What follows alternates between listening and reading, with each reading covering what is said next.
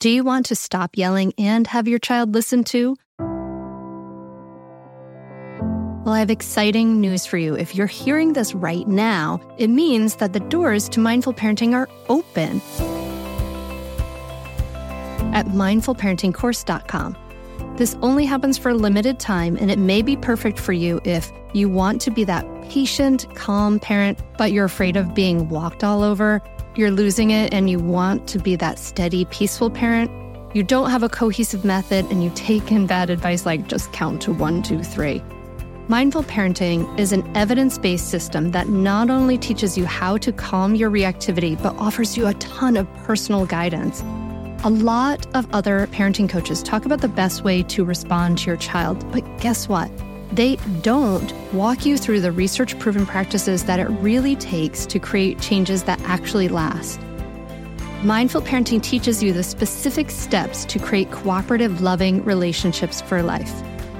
In mindful parenting, you can learn how to stay calm, even if you find yourself shouting hourly now. Be present for your child no matter what they're going through. Resolve conflicts easily without yelling or taking away the iPad. Set limits without your child resenting you for days afterward. And build trust between you and your child so that you avoid misery in the teen years. The doors are open now at mindfulparentingcourse.com. Unlike other programs in Mindful Parenting, we offer one on one coaching to every member and weekly drop in coaching sessions. Don't wait anymore. You and your kids are worth leveling up. Go to mindfulparentingcourse.com and join now before the doors close again. That's mindfulparentingcourse.com. I'll see you there.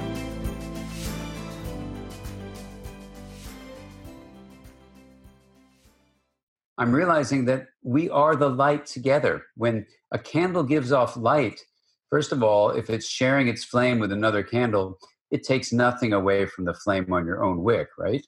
The light that you give off, you give off together. Nobody owns the light that's bouncing around the room from a, a set of candles. So that's the kind of world we need to create as parents, as educators, as people in society. You're listening to the Mindful Mama podcast, episode number 298. Today, we're talking about the science of well being with Dr. Dan Siegel.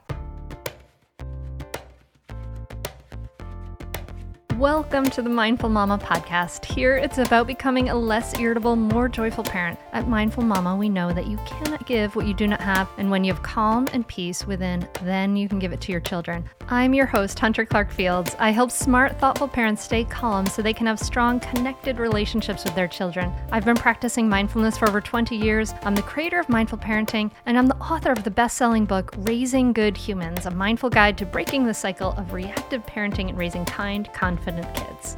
Hey, welcome back to the Mindful Mama podcast.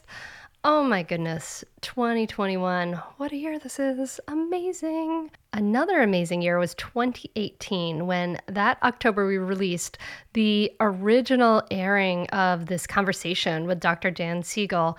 But it is so powerful. It's gotten so many listens and so many references and so great that we just had to air it again this year. And we're going to talk with the amazing Dr. Dan Siegel. He's a mindfulness expert. He developed the field of interpersonal neurobiology. He's the founding co director of the UCLA Mindful Awareness Research Center. He has written five amazing parenting books, including Brainstorm, The Whole Brain Child, and No Drama Discipline, and Parenting from the Inside Out, which I love.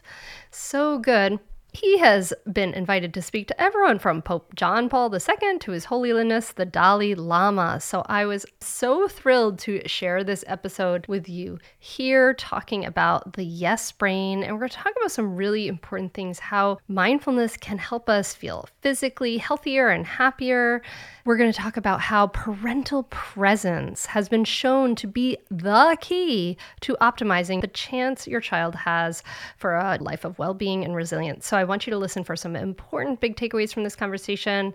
You're going to hear five ways awareness slows down the aging process, how to optimize kids' well being and resilience, and how well being really all relies on integration in the brain and it moves us away from chaos and towards that well being, which we so want and need for ourselves and our kids, especially after this crazy year we have had.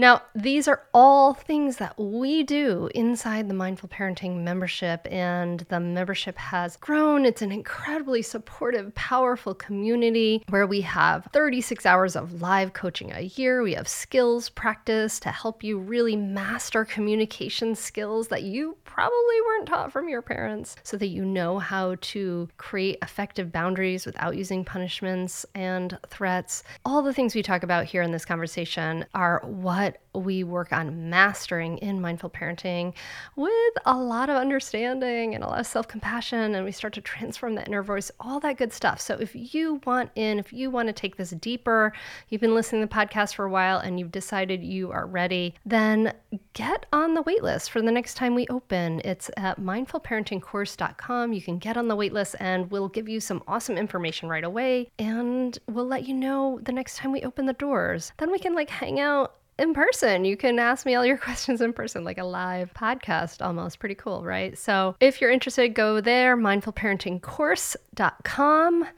Okay, now let's dive into this amazing replay. I know you're going to love it.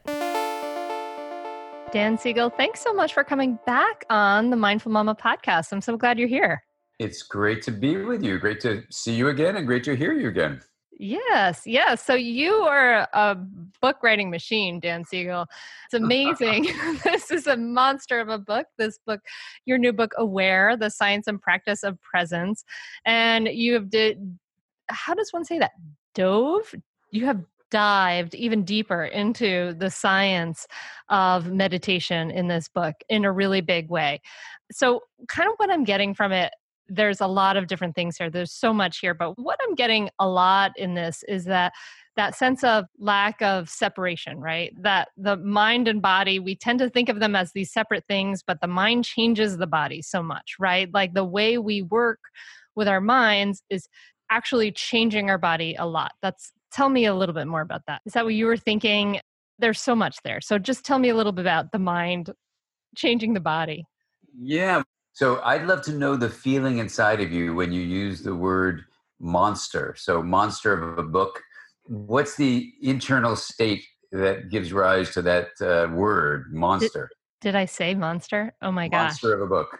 I think it was because I got the book like three days ago and I was like, I'm going to talk to Dan Siegel today. Oh my gosh, there's like all these pages. Oh, so, it's, so it's a it's a big thorough book it is. It's a big, big, thorough book.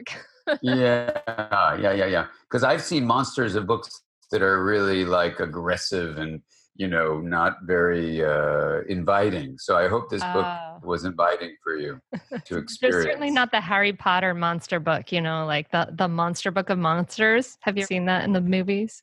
It like actually. No, oh, no, I just actual monster book. But there you go. Good. that's great. So, in terms of your question about mind and uh, body and stuff, and the interconnection of everything, you know, part of the journey of the book Aware is to let the reader do exactly what you're saying, is to experience directly how there are things that we sometimes think of as separate, but that actually have a fluid connection to each other that we sometimes miss. And it's kind of like, uh, you know, how you can go, let's say, swimming and you swim, let's say, doing the breaststroke, and you're above air, getting a gulp of air, and then you go underwater. And now you're in the water realm. And as you see the fish around you, or you see the plants, or even notice your arms doing the stroking in front of you, feel yourself in the water. Somehow, water allows us to sense the deep interconnection between you and your environment, you and the water. And then you realize since I can feel the water, wow, that fish is in the same water. So, in a certain way, the practice I introduce in the book Aware, called The Wheel of Awareness, lets you experience that interconnection that you have in the analogy of swimming when you're underwater. But then when you come up to take a breath and your eyes look around, and you see, let's say, some trees on the shore of the lake, you see some dogs running around, you get the impression that everything is separate. Mm-hmm. Right. So, in the air world, the air realm of reality, it's one reality, but in the air realm, we kind of get the feeling that's why I was asking about the feeling you were having before that we get the feeling, wow, things are separate. But then in another realm, the water realm, you say, whoa, I'm floating in the same stuff that the fish and plants are floating in. Isn't this amazing how interconnected we all are in the water realm? So that's a part of what the wheel does. Is it, at the first step, it it lets you experience directly a feeling, a perceptual shift, which for many people is incredibly liberating. For others, it's really surprising. Mm. And for a parent taking care of a kid, I think it's really healing because we think of our kid as, you know, out there separate and stuff, but we realize they're part of a larger world and even part of ourselves, we can both differentiate and link. We can realize, yes, we're different, but yes, we're all connected. And that linkage of differentiated parts is something that the book also then explores is the nature of what's called integration. And for parents, it's just incredibly powerful to be able to explore the wheel because, yes, as you're saying, the mind and our relationships that include the mind deeply shape the functions of the body. So we get healthier when we create certain states of integration within us and in our relationships with others, including with our children. Yeah. So for the listener who's listening saying, "Oh my gosh, integration, the wheel, what's going on here?" I don't I don't know where to start. So you talk about in the book how you were thinking about the nature of our awareness of ourselves and our awareness that happens in meditation and you saw your coffee table that was the shape of a wheel and you realized that so take the listener through this metaphor of the wheel and how this helps us in meditation. Yeah the hunter the thing that's so exciting is there's a really simple idea that when a child learns it it really empowers them. When a parent learns it it shifts the fundamental way you parent. And, you know, in the Aware book, I use an example of Mona, who's a, a mother of three kids who was really having an overwhelming time trying to care for these young ones. And she was really at her wits' end. And the wheel of awareness really shifted that. So you can say, well, what is the wheel of awareness? How did it shift Mona's experience? And here's a way to think about it the simple idea comes from a long line of scientific reasoning and, and building on scientific studies. And from my own experience, trained as an attachment researcher, which is basically someone who studies parent child relationships. So, one of the areas that I work in is the field of basically, you know, attachment functions. Like, how does the relationship you have with your child shape the development of your child's mind, their brain, their body, their relationships. That's what I study. That's what I'm trained to do. And and for me, you know, I needed to go to all the different fields of science to make sure that my understanding of the developing mind was as comprehensive as possible. So every parenting book I've written has been based on a field I work in called interpersonal neurobiology. And I'm giving you all this background because for anyone who just might hear the word integration for the first time, they may think I'm kind of making it up out of thin air. And I just want you to know that there are thousands and thousands of scientific studies that have been compiled together, synthesized, the common ground among them brought into what's called a consilience perspective. And so the field I work in, interpersonal neurobiology, draws on all the fields of science to say things like what is the mind, how does the mind develop, and what is a healthy mind. Mm. And from all of that comes this simple word integration. Mm. That whether you're looking at a relationship between a child and a parent, where both individuals are differentiated and then they become linked with compassionate, respectful communication, that would be called an integrated relationship. So, integration is simply defined as stuff being different, and then that different stuff, which is called different differentiation, the differentiation stuff, that specialized or unique stuff, is then brought together in a linkage. That linkage for a relationship is how we communicate with each other. You can do it in a hostile way, or you can do it in a supportive, loving, caring, connecting, compassionate way. So, an integrated relationship, amazingly, seems to lead to the growth of integration in the brain. What does that mean? It means this incredible organ in your head has different parts and they become linked. And if you look at every study of well being, integration is what leads to well being. If you look at every study of lack of well being, impaired integration leads to troubles with well being, which so, comes out as chaos or rigidity, basically. So that leads to the following simple statement integration is the basis of health. Okay. So for someone who's suffering who has challenges has difficulties anxieties doesn't doesn't feel a lot of well-being kind of what i'm hearing you say is that that in their brain in their mind there's either a lot of rigidity or chaos. There's not a lot of interconnecting parts talking to each other that kind of thing. That that would be the mark of like a healthy integrated brain.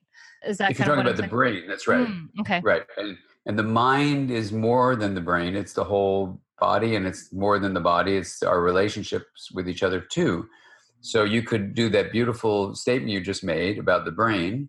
You could do that with a relationship. Like if you see parent child relationship where you know they're too fused you know they're the parent gets really agitated when a child is you know falls down and hurts themselves. Well that lack of differentiation can lead to a lot of chaos or rigidity in that parent child pair called a dyad or, you know, if the parent doesn't even care that the child fell down and hurt herself, you know, there'd be too much differentiation, not enough linkage. So it's a balance of this differentiation and linkage.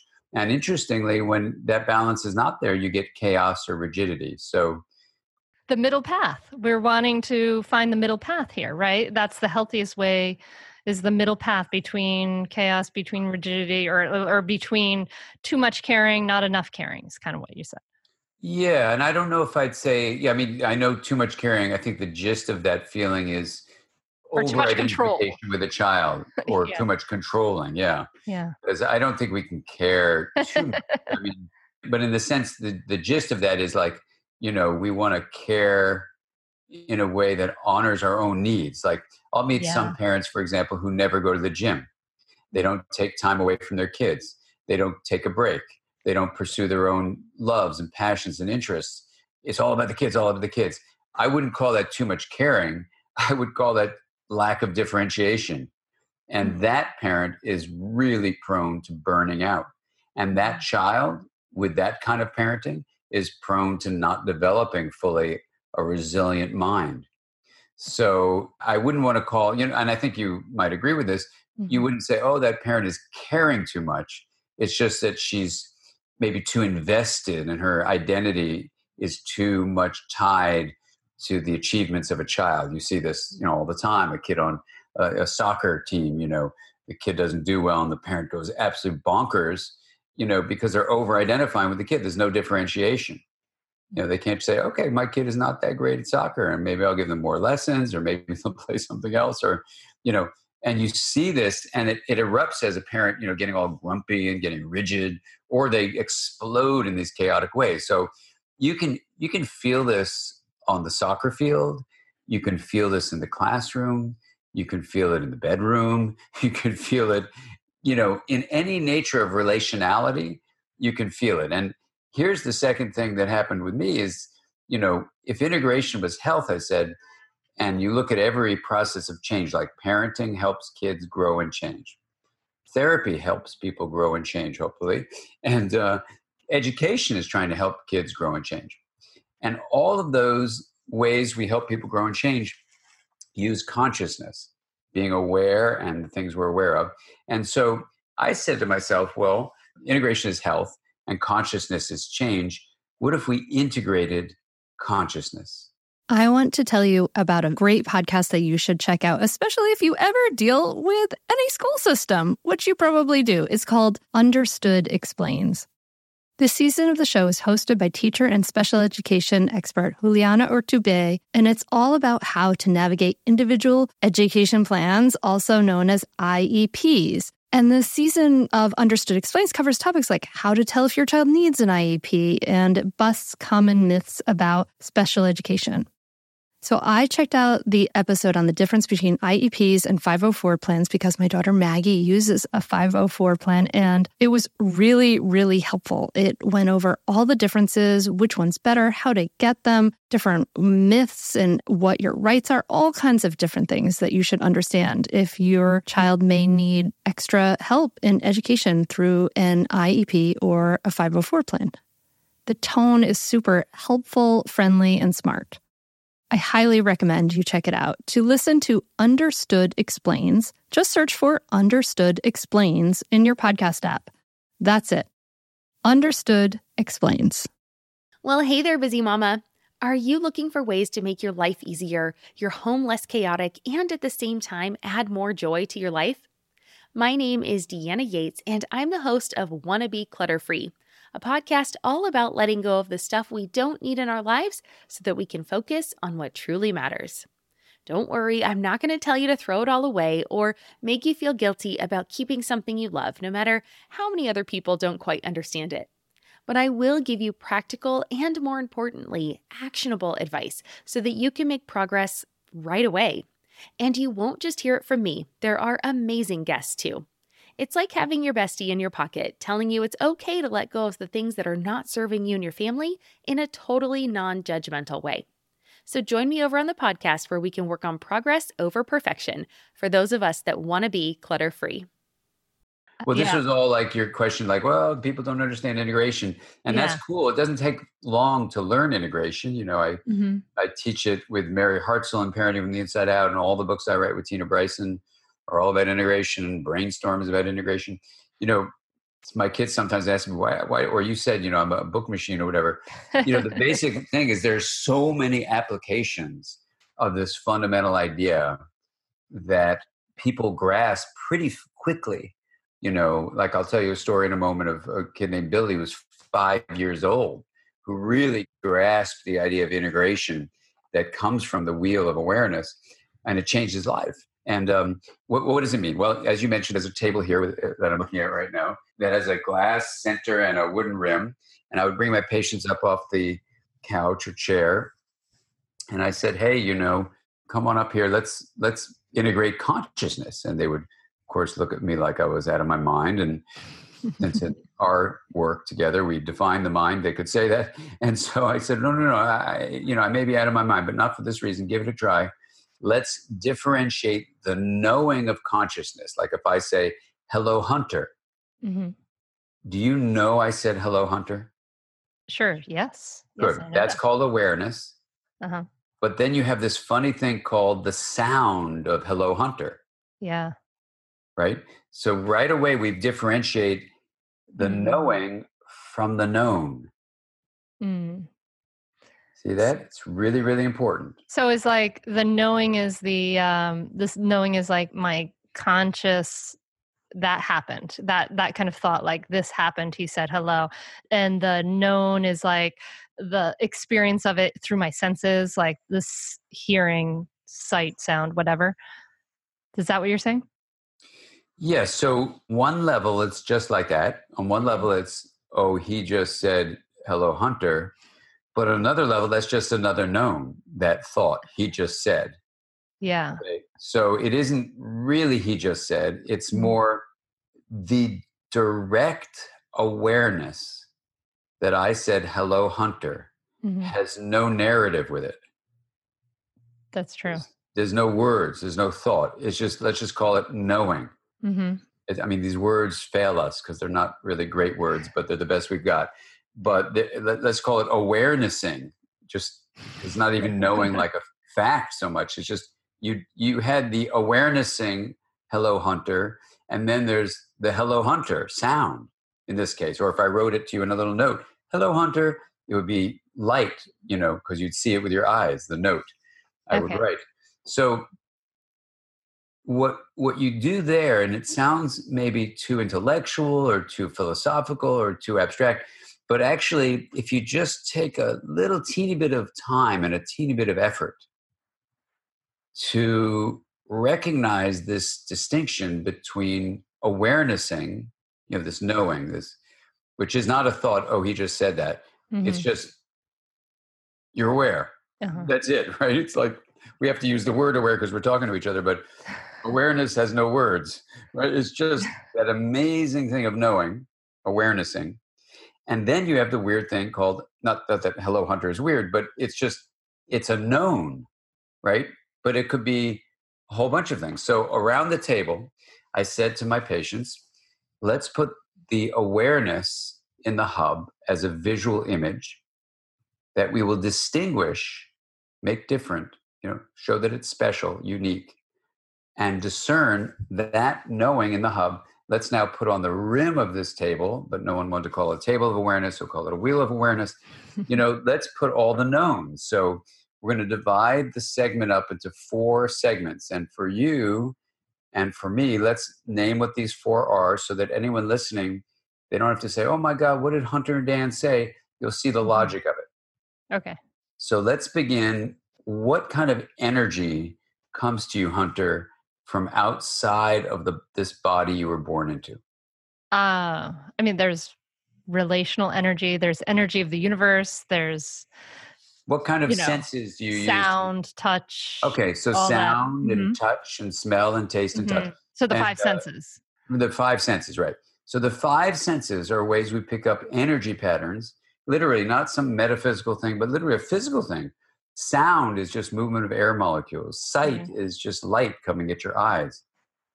So, okay, so you have the five senses there. So that's our first of four segments. Those are knowns. Mm-hmm energy patterns from outside your body. Okay. Now, let me ask you something. Right now, can you feel your facial muscles? Yes. Okay. So, is that outside or inside your body? Yeah, that's definitely inside the body. Inside. So, now mm-hmm. we're going to talk about inside the body energy that comes from muscles and bones and your internal organs, your genitals, your intestines, your lungs, your heart that's just energy patterns and i don't mean just like like it makes yeah. it less but those are energy patterns from inside your body mm-hmm.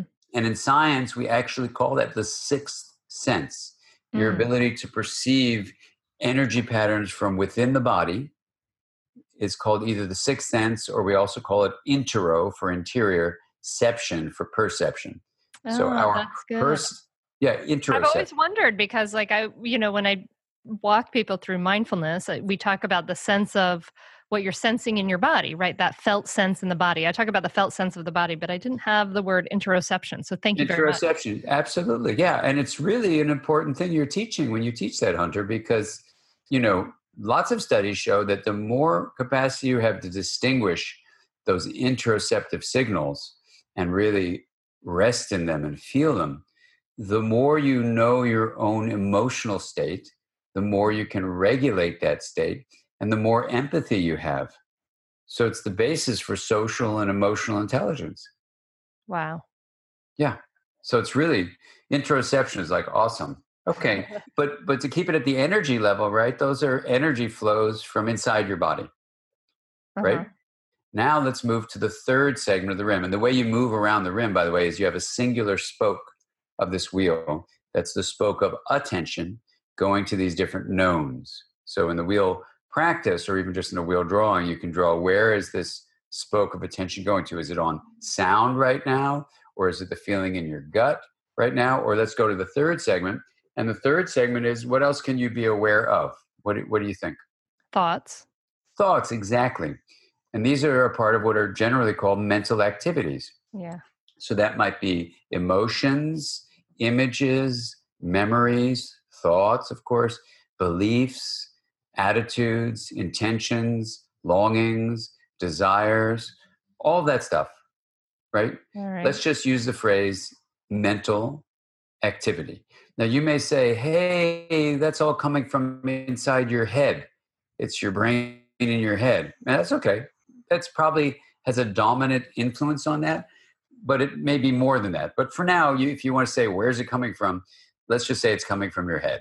And I don't mean like activity likely gives rise to a lot of our mental activity. It's not a, the brain and the head does not work without the whole body or even the relational world. So we'll just leave it at that for now. But that's a place to begin anyway. Okay. Now, if you move the spoke over again, to a fourth segment. This one is something you already mentioned, Hunter. It's the relational energy you feel, mm. like your sense of connection to your partner or your child, or the interconnection you have with nature and the living world around you, or the whole planet. So, the way I like to remember it, and my daughter did the drawings for the Aware book, and she has a beautiful phrase she uses, you know, it's your interconnection with people and the planet. Nice mm. kind of P alliteration. So, this connection with people and the planet is a relational sense. Let's just, if we want to make these numbered, let's call that the third segment of mental activities. Let's just name that the seventh sense, just for putting a number on it. And then this would be the eighth sense, our relational sense. And you could say, well, where's the energy coming from in relationships?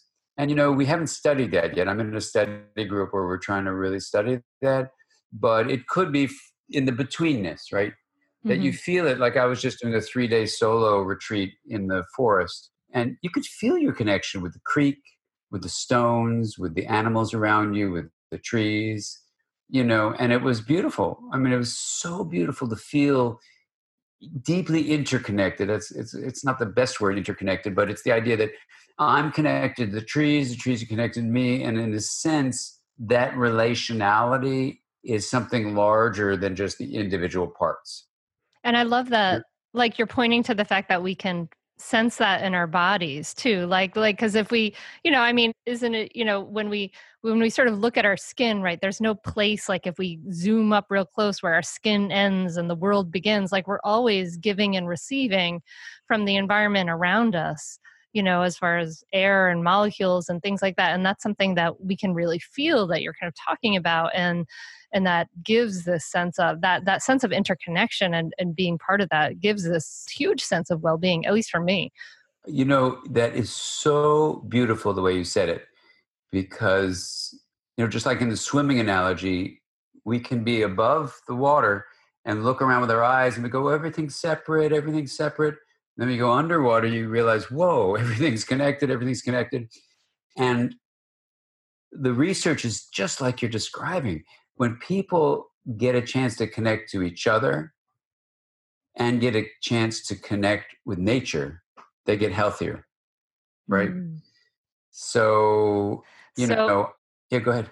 No, no, I was, I was just gonna. So, for the listeners, so we're talking about kind of what I'm getting here is where we're talking about that sense of awareness in general, right there in the middle of that wheel, and then on that that outer uh, edge of that, the rim of that wheel, there's our five senses: the way we pick up energy, the uh, way we sense our body, our mental activities, and then our relational energy, and and all of these things like really help us to get this this sense of well-being. And and you're uh, kind of what i'm getting from this idea of the wheel and what you talk about this is that it's like that the awareness of our awareness right? That that sense that we have this awareness of this knowing that we we're feeling these things that we're having that interoception or we're having that relationship that that also adds to the sense of well-being. I'm margaret. And i'm amy. And together we host the podcast what fresh hell laughing in the face of motherhood. Margaret i would say you're sort of a where are my keys kind of mom Correct. Sometimes I'll wear my kids kind of mom. well, you're Amy more of a we were supposed to leave 35 seconds ago, mom. I mean, touche. In each episode of What Fresh Hell, we come at a topic from our usually completely opposite perspectives. I bring the research. And I bring kind of the gimlet eye. Like, is that research really going to work, people? And almost 10 million downloads later, we're still laughing. We also talk to experts in the parenting field, plus parents with stories we can all learn from. We make each other laugh, we challenge each other's assumptions, and we have what we think is the best parenting community on the internet. Check out What Fresh Hell Laughing in the Face of Motherhood wherever you listen to podcasts. Oh, hey, everybody! It's us, Blair and Molly, your old pals from Toddler Purgatory. Two moms who are also actors, who are also creative beings, who sometimes feel stuck. And now we're back with a whole new podcast about unsticking it, launching in January. What happens when life gets in the way of our creativity instead of nourishing it? We talk to all sorts of guests about how to break through the mucky, gluey, sticky, wall that can get between you and your creativity. We hear about their journeys, their successes, their challenges, and even their bougie coffee shop orders. Hmm. So, join us, won't you, as we deep dive into how to unstick ourselves from the life gunk that can get in the way of our creative freedom. Get out of there, life gunk. Let us help you get back to your best creative self. Look for Unsticking It with Blair and Molly. Wherever you listen to podcasts starting in January. Unsticking It with Blair and Molly. Because sometimes life sucks. Absolutely. And, you know, like even now in our connection, I've turned off my video because your sound was not coming through so well. So I think the energy that the fiber optics could contain was too much. And once I turned the video off, now I'm hearing you more directly. I'll bet if you turn your video off, even though I don't want to stop looking at you, No, no, I think I the might too. sound might even be better. Yeah. So, so let's let's see if it improves it. But this is where we're we're aware of awareness in the sense of we're aware of what's in the contents of awareness. And your audio was for me broken up. I press stop video, and then you're really clear as a bell. So, do you notice an improvement in the sound coming to you now that you've shut off the video? Let's. I mean, do you? Uh, i'm I'm just. I'm kind of crossing my fingers. We'll see how it goes. we'll see how. Okay. Anyway, the point here is though this, this relates to what you're saying. You can be aware of the quality with which energy is coming at you, and in the wheel of awareness practice, what's so fascinating is it's a practice that simply goes like this. And let me start with a five-year-old and how he used it, because Tina Bryson, my co-author, and I, we introduced the wheel of awareness in the whole brain child, and you can learn how to teach it to your kids. So there was a teacher, Miss Smith, who was a kindergarten teacher, and one day a new child arrived having been kicked out of his other school for beating up a child on the yard. So he came to the, her kindergarten class. He, like everybody else, learned the wheel of awareness. And then on the next day, Billy, let's call him, he came in to see Miss Smith at, during recess and said, Miss Smith, Miss Smith, you got to give me a break. I am on the yard and Joey took my blocks. I'm about to hit him. I'm lost on my rim. I've got to get back to my hub. Mm, beautiful. So, what he was able to do with just the wheel of awareness as an image, where she had taught him, like we do from the whole brain child book, we teach you basically to say to children, Look, did you know your mind is like a wheel where you can have this experience of being aware? We're going to put that in the middle of the wheel, which is the hub. And then all the things you can be aware of, you can send a spoke out to what you hear, what you see, what you feel in your body, you know, all that kind of stuff. And let's explore what's on your rim. So in this case, Billy amazingly was able to say, on my rim, I feel an impulse to hit. Mm, But because now I know I have a hub, I can pause and put a space between impulse, like to hit Joey, and action, the actual hit. And he chooses then from this pause, which also, for whatever reason, allows him to know the experience of being aware, he chooses a more pro social option, which is to seek help from the teacher and not to hit the other boy. And months later, Ms. Smith wrote me that Billy was beautifully adapted to this new pro social classroom environment.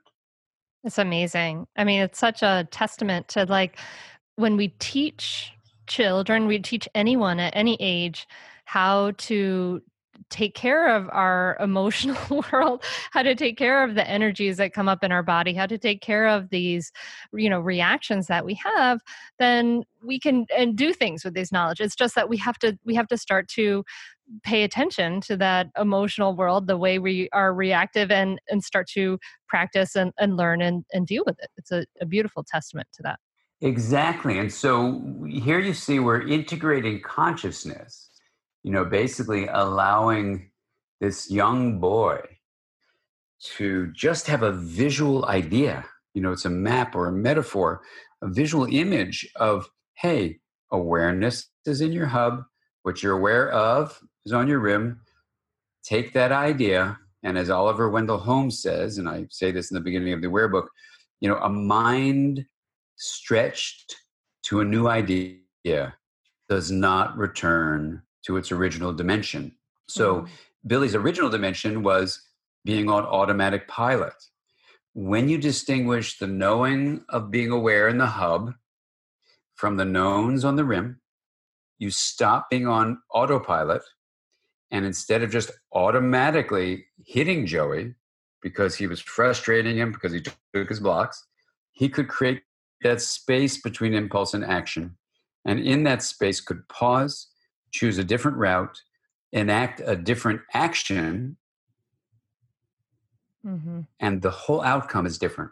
So for a parent, then, you know, what is fascinating is that the wheel of awareness as a meditative practice on top of just the idea has proven to be really useful for people in their first person reports.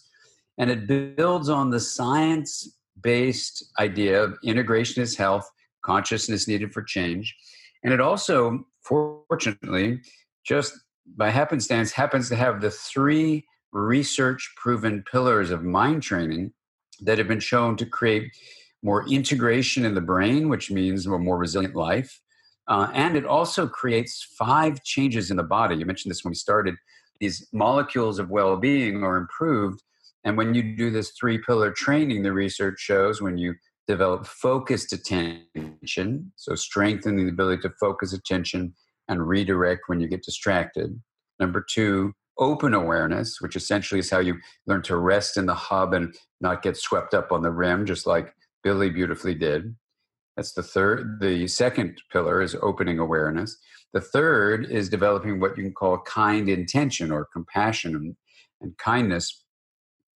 Kind intention training has also been shown to contribute to open awareness and focused attention in doing the following five things. It reduces stress, it optimizes immune function, improves cardiovascular functioning, reduces inflammation, and even maintains the ends of your chromosomes, your telomeres, by optimizing an enzyme called telomerase, so that ultimately the result of all this is it slows the aging process. Cool. I'm excited for that.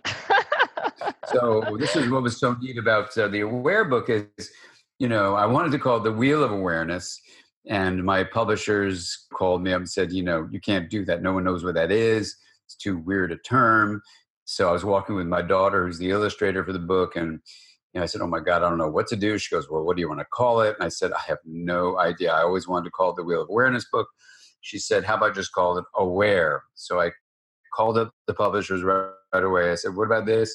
They passed it by all their team and they said thumbs up. So that's how the book got the name for my daughter but it's really about being aware. So it's a great title actually. It's more than just the wheel as a practice. Mhm. it's really more about the practice as a way to integrate consciousness and create these five improvements in medical health this integrated brain allows you to have a more resilient life you know so you're more flexible and adaptive and feel a sense of equanimity and what's fascinating about it is it it's opens a window, let's say, for a parent, where when you start doing the wheel of awareness as a regular reflective practice, just like you might brush your teeth every day, you can brush your mind, if you will, every day with an integrative practice like the wheel. You get all three of the research proven mind training pillars. So you get all three of them in one practice. So that's cool. And you get this exploration of the mind that's absolutely fascinating. And in, in the survey that I did with over 10,000 people, it's been really beautiful to hear people who take the microphone and share their experience, to hear what the Wheel of Awareness offers for them in terms of deepening how they not only know their mind, but how they stabilize their mind. And that's why, in many ways, it's so helpful for parents because when you have the Wheel of Awareness as a regular practice, what before was annoying to you as my mom says, it becomes amusing. And you develop this kind of openness to what is that you can call parental presence, that my field, attachment research, has shown is the key to optimizing the chance of your child having a positive Uh-oh. life of well being and resilience. So I love that parental presence is the key to to helping your your child have peace and well resilience. That's so beautiful. But you mentioned um, and it seems like of course like the one thing is we're sort of unspeaking here is that that left to our own devices right the brain and not the just the brain the mind the human being has a sort of a tendency to be on autopilot to be sort of reactive to be you know you talk about the filters right? We tend to kind of build these sort of shortcuts for how we perceive things. And so as we as we sort of build this practice of this muscle of awareness we're we're getting all these incredible benefits. But you but you mentioned the idea of kind attention and you intention. And you know so that that can be developed in lots of different practices like in in your practice and also like a loving kindness practice.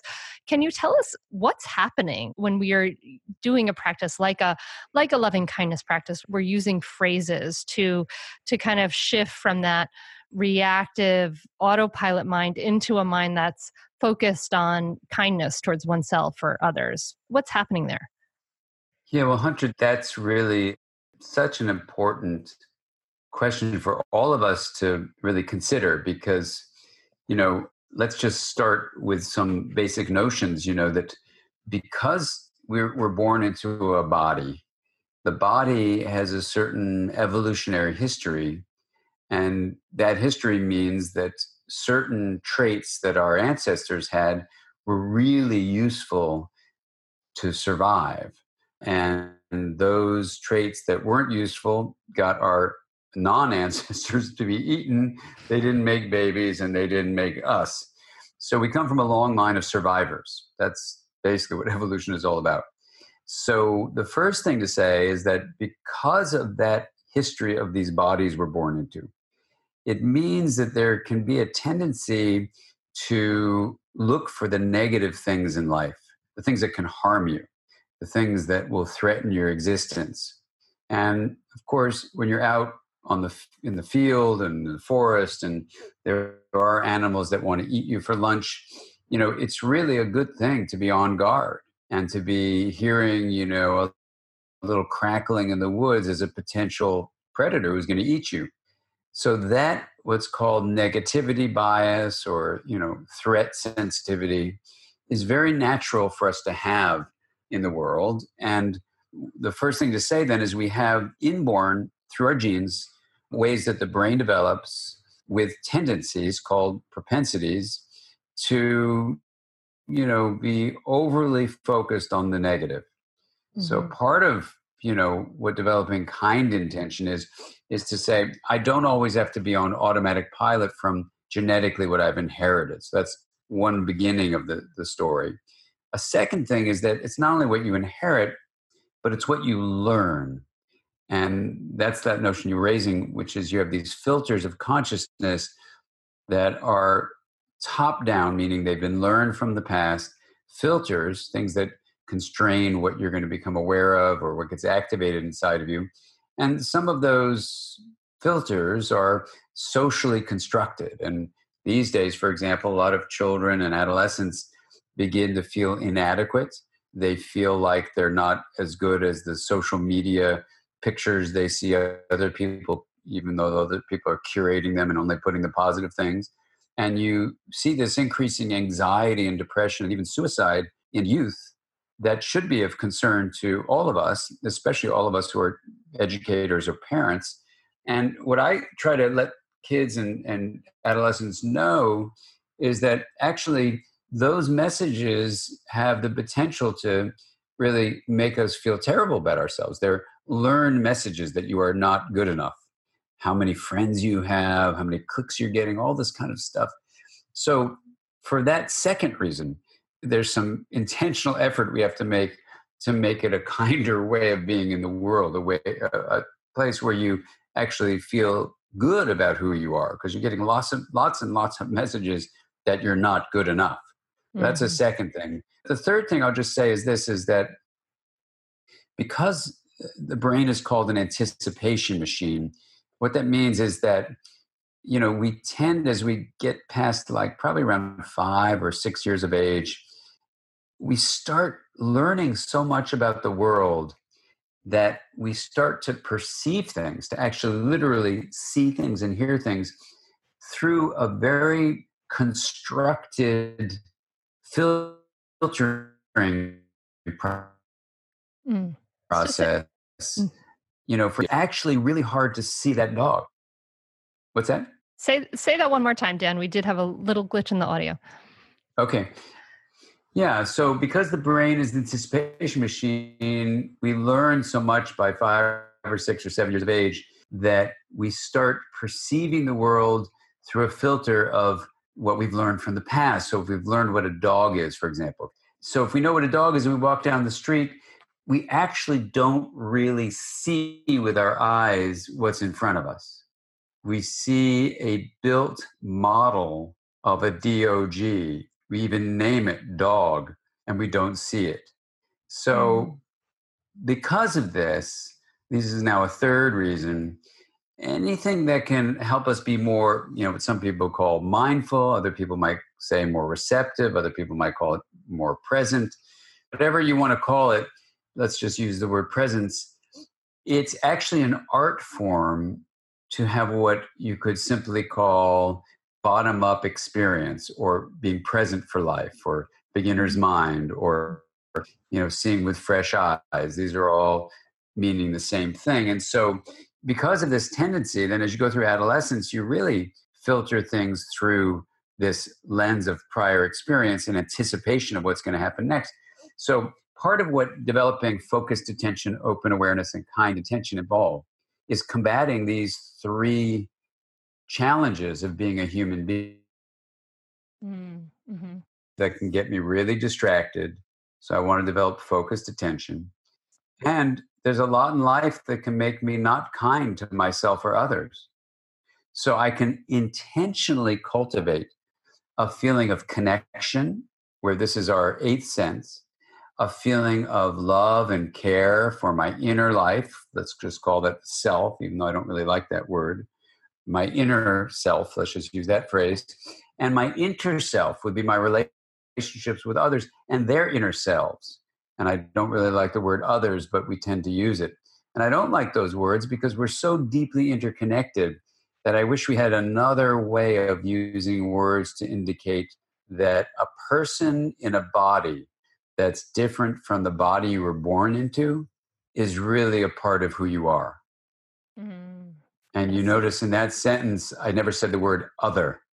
It's hard. It's hard to have that language. I mean, you're really getting into very deep philosophical things here. I mean, there's, I practice in a Sangha in a Buddhist tradition, and there's a song that I always sang to my daughter from that tradition. That part of the word, the language from the song is, because I am in you and you are in me. And I always thought that must be so deeply, uh, she loved that song so much. And I thought it must be so deeply comforting that just that that knowledge or that reassurance No, it's so important that reassurance. And in some cultures, they'll say things just like that, or say things like, You see me, therefore I am. Mm. And we don't want to lose our differentiated nature. So it's not like giving up a self, but it's more like expanding what the self is really experienced as being. And it's mm-hmm. exactly like you beautifully just said. We are each other. Now, I I use the word we, M W E, so that you retain the me because you do have a body, but you're also the we. And the way I like to think about this is an analogy of a candle. That if you're a candle, you are more than just the wax.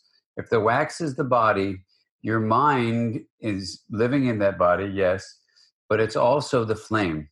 It's also the mm-hmm. light that you give off. And that's way beyond the wax. Oh, I love that candle metaphor, Dan. That's awesome. I love that. Yeah, and I think that's the way we need to start living in modern culture. And this is what kind intention basically cultivates. It says, okay, I've got a body. I did that in my second segment of the rim. Awesome. But now in my fourth segment, the relational sense, I'm realizing that we are the light together. When a candle gives off light, first of all, if it's sharing its flame with another candle, it takes nothing away from the flame on your own wick, right? Mm-hmm. Yeah. And the light that you give off, you give off together. Nobody owns the light that's bouncing around the room from a, ca- a set of candles. So that's the kind of world we need to create as parents, as educators, as people in society. a shift from what is this separate self, really preoccupation in modern culture that views life as you're just the candle, you're just the wax, you're just the wax. And then if you grow up that way, you feel this sense that something's wrong, something's wrong. I don't know what it is, but something's wrong. And you say, Oh my God, I'm going to die. I better get as many toys as possible or get as much money as possible. And all the studies show that you start feeling inadequate and miserable. So then you say, I got to get more stuff, more toys, more things for this waxy body. I only get 100 years in the waxy body. And that's because I think we're living a lie. We're living a lie in contemporary times of a separate self. And as mm. parents, you know, when we begin to realize that we're the first teachers of our children, to let them know that they are the light beyond the wax alone, we're going to create a different life for our child that is more filled with meaning and connection and purpose. And as they get that healthy way of being we, you know, the candle would be both the me of the wax and the we of the light. So that's a we, M W E. Mm-hmm. The more we help our kids grow as a we, the more we're going to bring well being into the world and we're going to shift how people are running around this planet right now in contemporary culture with this incredible sense of, let's use the word dis ease. They don't feel at ease. It's dis ease. And of course, it leads to disease. Mm-hmm. And this lack of awareness that the lie of the separate self is killing us is just this hidden it's a hidden idea but it's embedded in our cultural way we speak to each other that's why I'm so like for my next book, I'm like so driven to gather the insight from young people, from older people, from different traditions. How do we need to move human culture on this planet away from a lie that is so embedded in how we talk to each other, the words like self and other, that we often don't even realize we are perpetuating the lie by the words that we choose, even when we're trying to choose them well. So I'm like, I'm a nut about really thinking deeply about this so that as we raise kids in whatever setting, you know, we raise them as parents, we raise them as teachers, we raise them when these kids enter companies and organizations, and we raise them as people who run media companies or social media platforms you know, all these ways we shape our notion of the self. And I know this may not be what we thought we were going to talk about today, but the wheel of awareness, and it really is how you started, the wheel of awareness lets you develop a healthier, waxy body, which is awesome. It helps you develop a more integrated brain in that waxy body, great. And it allows your mind to take more than just what Hunter Clark Fields is saying or Dan Siegel is saying, but actually in your own direct experience to feel, to sense, to realize our deeply interconnected nature as a we, that we are, in fact, the light beyond the wax alone. And when you start to live like that, I mean, it's a win, win, win situation because you will be healthier and happier your children will be healthier and happier. And the world we all create is going to be a kinder, more compassionate place for all living beings to be in. And that is a shift that you may think, oh my God, how can I contribute to that? Start with the wheel of awareness yourself. Come to my website, do the wheel, read the aware book. You know, it may seem like, oh my God, this is too much to do, but actually, it's not too much to do it's the thing that we all need to do together because that's the world we can create that our children are waiting for us to take responsibility to recognize what the problem is and to do something about it. Mm. dan siegel thank you so much. I love the way you're thinking about everything in this incredibly deep way in this way that benefits all of us and finding and, and being part of the science and the research that backs all of this up and the health of all of this. I really want to thank you for not only just coming on the Mindful Mama podcast again, but also for for the work that you're doing. It's it really makes a big difference to me and so many people around the world. So thank you so much. Thank you very much. It's really great to be with you here, Hunter. And um, you know, I wish you all the best. And for everyone listening to us, I mean, this is something that we can actually create. It's not just some ideas you heard on Hunter's podcast, but it's actually something that, in an interconnected way, if we all start doing this from the inside out like this, I think it's going to blow our minds wide open. Hey, thanks so much for listening. I love this conversation. Dan Siegel's so amazing. Love, love, love all the ways to optimize kids' well being and resilience. Yes, yes, yes, so cool. Like I said, these are all the things we work on in the Mindful Parenting course. If you would like to, in the membership, it's a course inside a membership. So if you would like to learn more about becoming a lifetime member, joining the tribe, joining the community, getting the support you need to really turn things around amazingly, going deeper, then go to mindfulparentingcourse.com. Get on the wait list for the next time we open, learn more about it, and maybe then next time we'll be having this conversation in person talking about this stuff. How cool would that be? If you love this episode, share it around, of course. And I can't wait to talk to you again next week. Thank you, thank you so much for sharing your precious time with me. I'm so glad you're here. I'm so glad you are part of this revolution that we're doing. We're transforming things. Everything matters. It does. So, rock on you. I can't wait to be back in your ears next week. Thank you so much for listening. Namaste say definitely do it. It's really helpful. It will change your relationship with your kids for the better. It will help you communicate better. And just, I'd say communicate better as a person, as a wife, as a spouse. It's been really a positive influence in our lives. So definitely do it.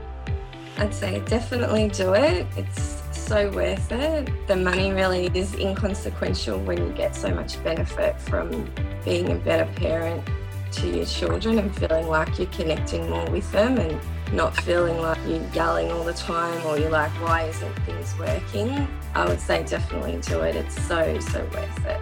It'll change you.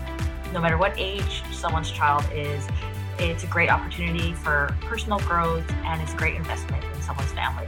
I'm very thankful I have this. You can continue in your old habits that aren't working, or you can learn some new tools and gain some perspective to shift everything in your parenting. Are you frustrated by parenting? Do you listen to the experts and try all the tips and strategies, but you're just not seeing the results that you want? Or are you lost as to where to start? Does it all seem so overwhelming with too much to learn? Are you yearning for a community of people who get it, who also don't want to threaten and punish to create cooperation? Hi, I'm Hunter Clarke-Fields, and if you answered yes to any of these questions, I want you to seriously consider the Mindful Parenting membership. You will be joining hundreds of members who have discovered the path of mindful parenting and now have confidence and clarity in their parenting. This isn't just another parenting class. This is an opportunity to really discover your unique, lasting relationship, not only with your children, but with yourself. It will translate into lasting, connected relationships, not only with your children, but your partner too. Let me change your life.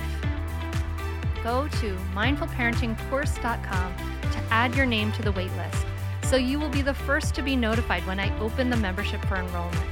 I look forward to seeing you on the inside. mindfulparentingcourse.com.